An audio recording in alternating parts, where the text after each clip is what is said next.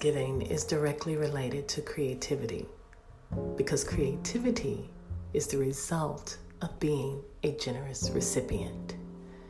And in this day six of our soul care narrative, we're going to receive this invitation to get curious about the why, the type of activity or intervention that you wrote about in your day five was used to open you up to creativity.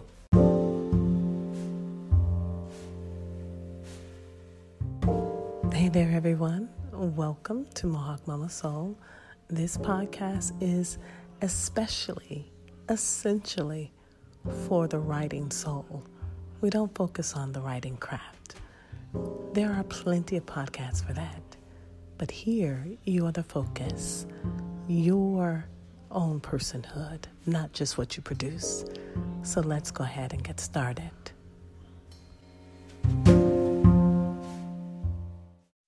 Ultimately, you are a soul who writes. Writing is work, writing is rest. It's your movement in the world, the unique embodiment of your freedom. You are a writer. If you hold yourself accountable for documenting, witnessing, journaling, educating, blogging, even writing copy. And this opens up others to their freedom, their imagination, their growth, and their healing. And it does so in such a way so that you are able to be generous with your love, with your gifts, with all of who you are so that it will be an expression of your soul care from the inside out. That's what the Mohawk Mama Soul podcast is all about helping you attend to your writing soul. What we do here is notice, nurture, and embody soul care in a culture of scarcity, noise, and frenzy. And so that is what you're welcomed into. And anything that we are talking about will always come back to three foundational things that you notice in order to nurture, in order to embody, even more earnestly and intentionally.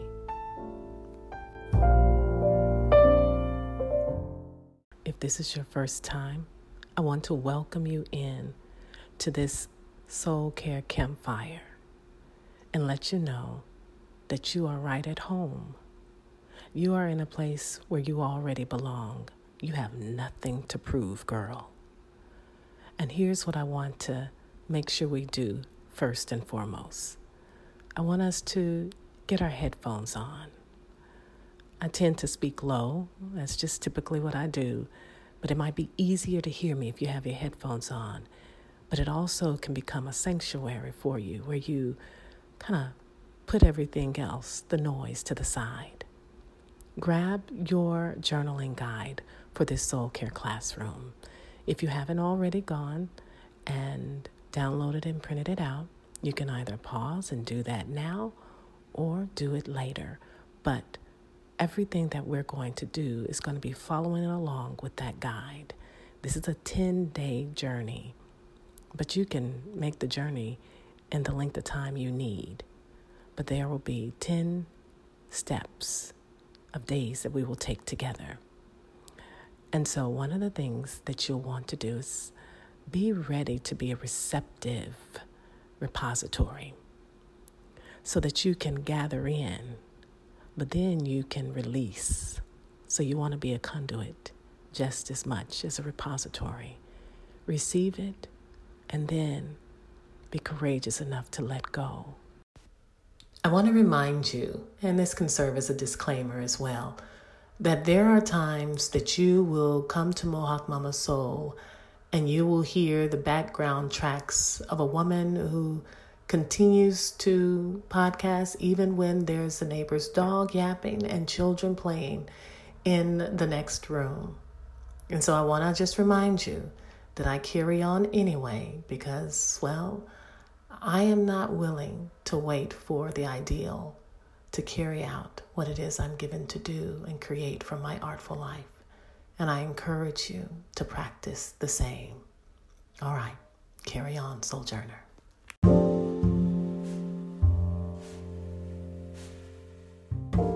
I want to now share with you my day six. This is my soul care narrative.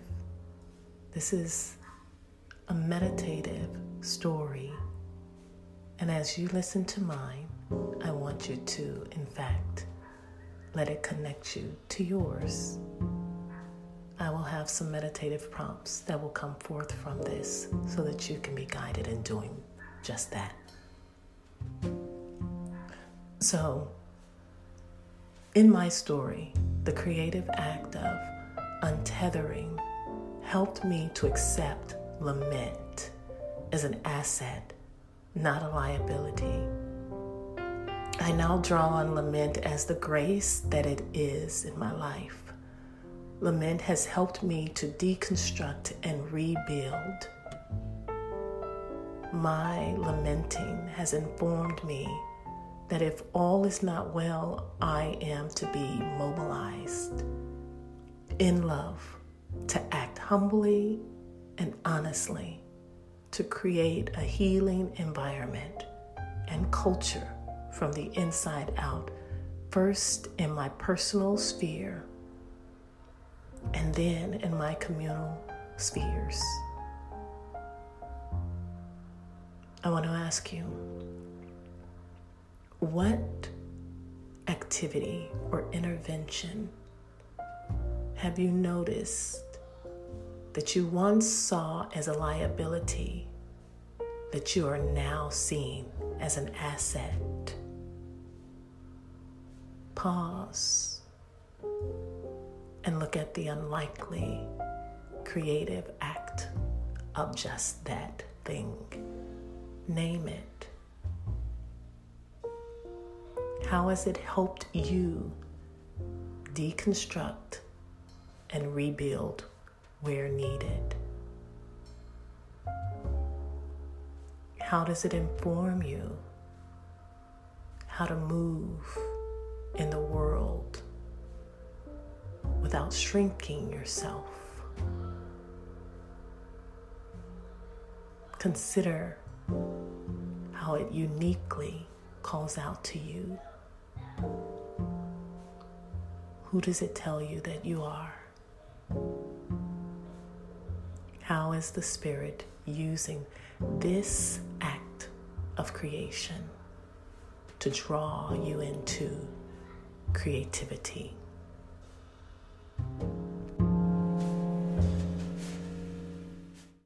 Now I want you to breathe.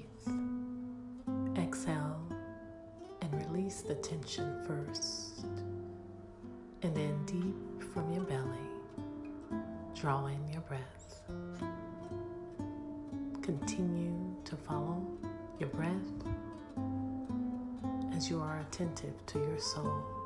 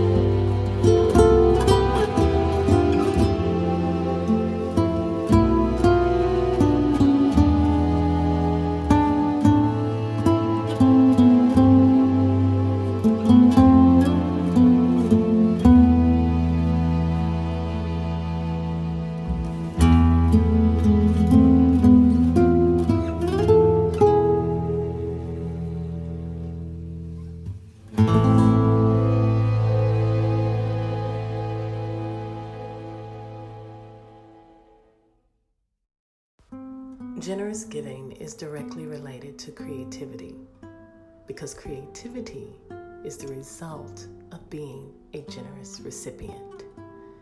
And in this day six of our soul care narrative, we're going to receive this invitation to get curious about the why, the type of activity or intervention that you wrote about in your day five was used to open you up to creativity. And what do I mean by creativity? I mean paying attention to how you engage your artful life. I'm not talking about the haves and the have nots. Because more than composition, there's connectivity and communion. And connectivity is deeply rooted in a bond. Communion is deeply rooted in sharing. And more than paint on a canvas, there's the splattering of peace all within.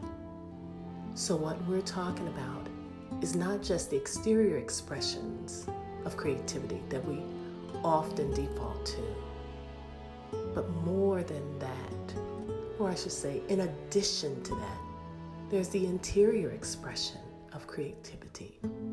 And by expression, I am talking about the activities or the various things that intervene to open us up, such as our emotions. That's right. We all have them. We, of course, all respond to different emotions differently, but we all have them, and they are a landscape of readiness for us to create from. Sometimes we create things that are not very beneficial. Sometimes we create things that are absolutely heart warming and embracing and healing. And so our emotions are a place that we're always creating from. So I would have you look at in this day six, even the mindset from which your creativity is deriving from. Just consider that. You don't have to journal about that, but just begin to trace the mindset. I want to name a few more interior expressions or activities of creativity. I already said emotions, but your imagination is always on the move, and it depends on if you acknowledge your imagination or not. It depends on whether or not you engage your imagination or not. Whether you shame your imagination, or whether you attend to it to really begin to pay attention to what it may be trying to tell you, warn you about, what it may be trying to nudge you in a direction. What about surrender, how it can create a world of opportunities? for you to have wide open spaces to move. That's freedom. What about silence? What is silence creating within you? What about when you untether yourself from something or someone? What is that creating you? What about trust? What is it creating within you? Consider how patience does a work of creativity within you. Or self control, not self deprivation. Self control is another act of self love, self care. And so, of course, there are exterior expressions that can go with all of the interior expressions because there's going to be an outworking of whatever is within. So, whether or not you see a full expression of creativity like you see in other people is not the point. The point is, what do you see coming out from your life, your artful life? Whether it is in teaching, hugging, smiling, speaking, singing, physical movement of your body, your humor, your writing, I call it scribbling, your cooking and baking, your relationship building, your relationship deconstructing. what I am speaking of is not merely creativity from the standpoint of the romanticism of it. I'm actually talking about understanding that your entire embodied life is art. It is your art that is being very receptive to the artist of life who gave you your life. And so, yes, it is definitely key to understand how the creative process works in terms of neuroscience. And I, I love that too. And I'll mention that a little later in the episode. But I want us to really grasp fundamentally that your life is a creative work of art. It is. And I want you to consider remembering how even you would begin to embrace that. What would that look like if you begin to consider it's not just what comes forth from you, it is you. You are the evidence of creativity. There's nothing to prove. It's just living it out. And I want to know how you have been allowing and paying attention to how you're engaging that artful life in this day six. And let curiosity play a huge role in helping you really perceive creativity with more of a sobering reality.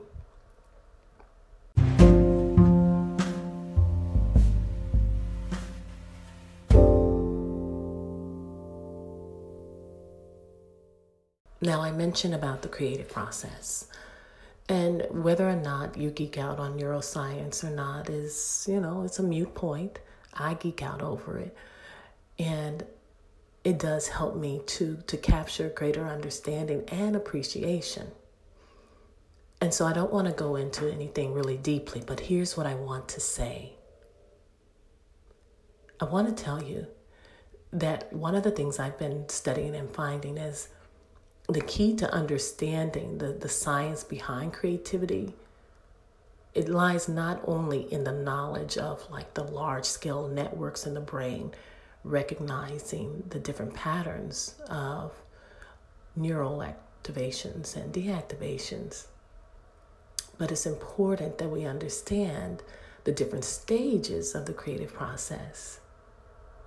The first stage that they put forth is conception, then preparation, and then there's a stage of incubation and then there's a stage of illumination. Now I want to pause and ask you so far, can you pinpoint which stage you're in? I'll keep going.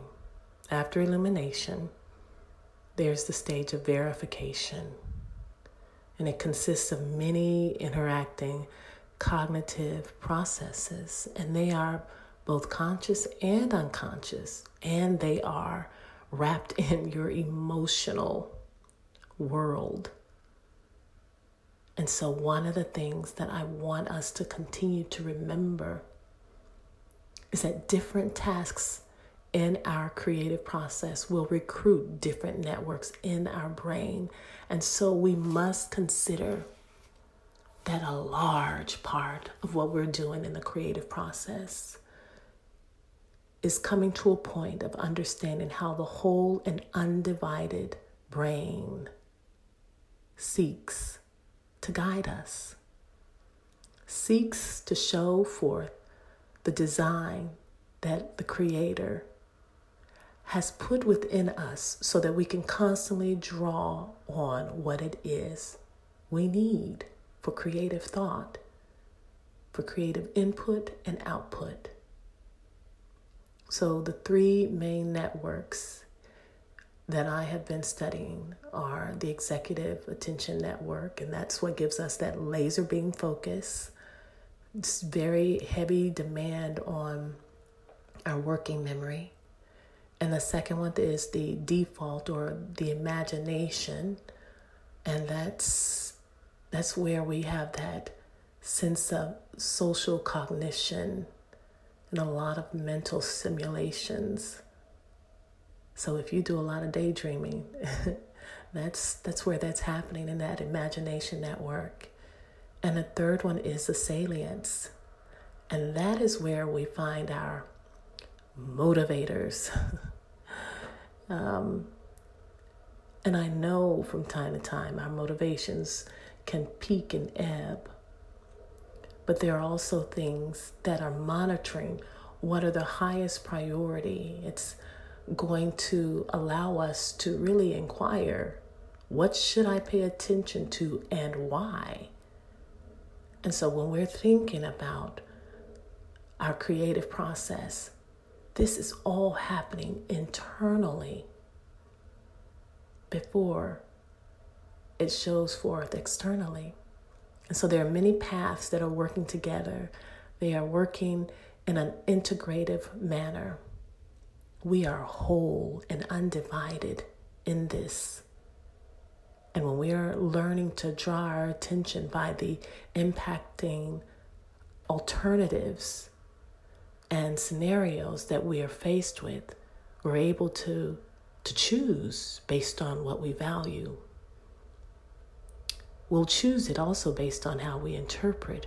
So it is important that we get perspective about what is moving within us and the purpose and the methodology that we will use to let it move without.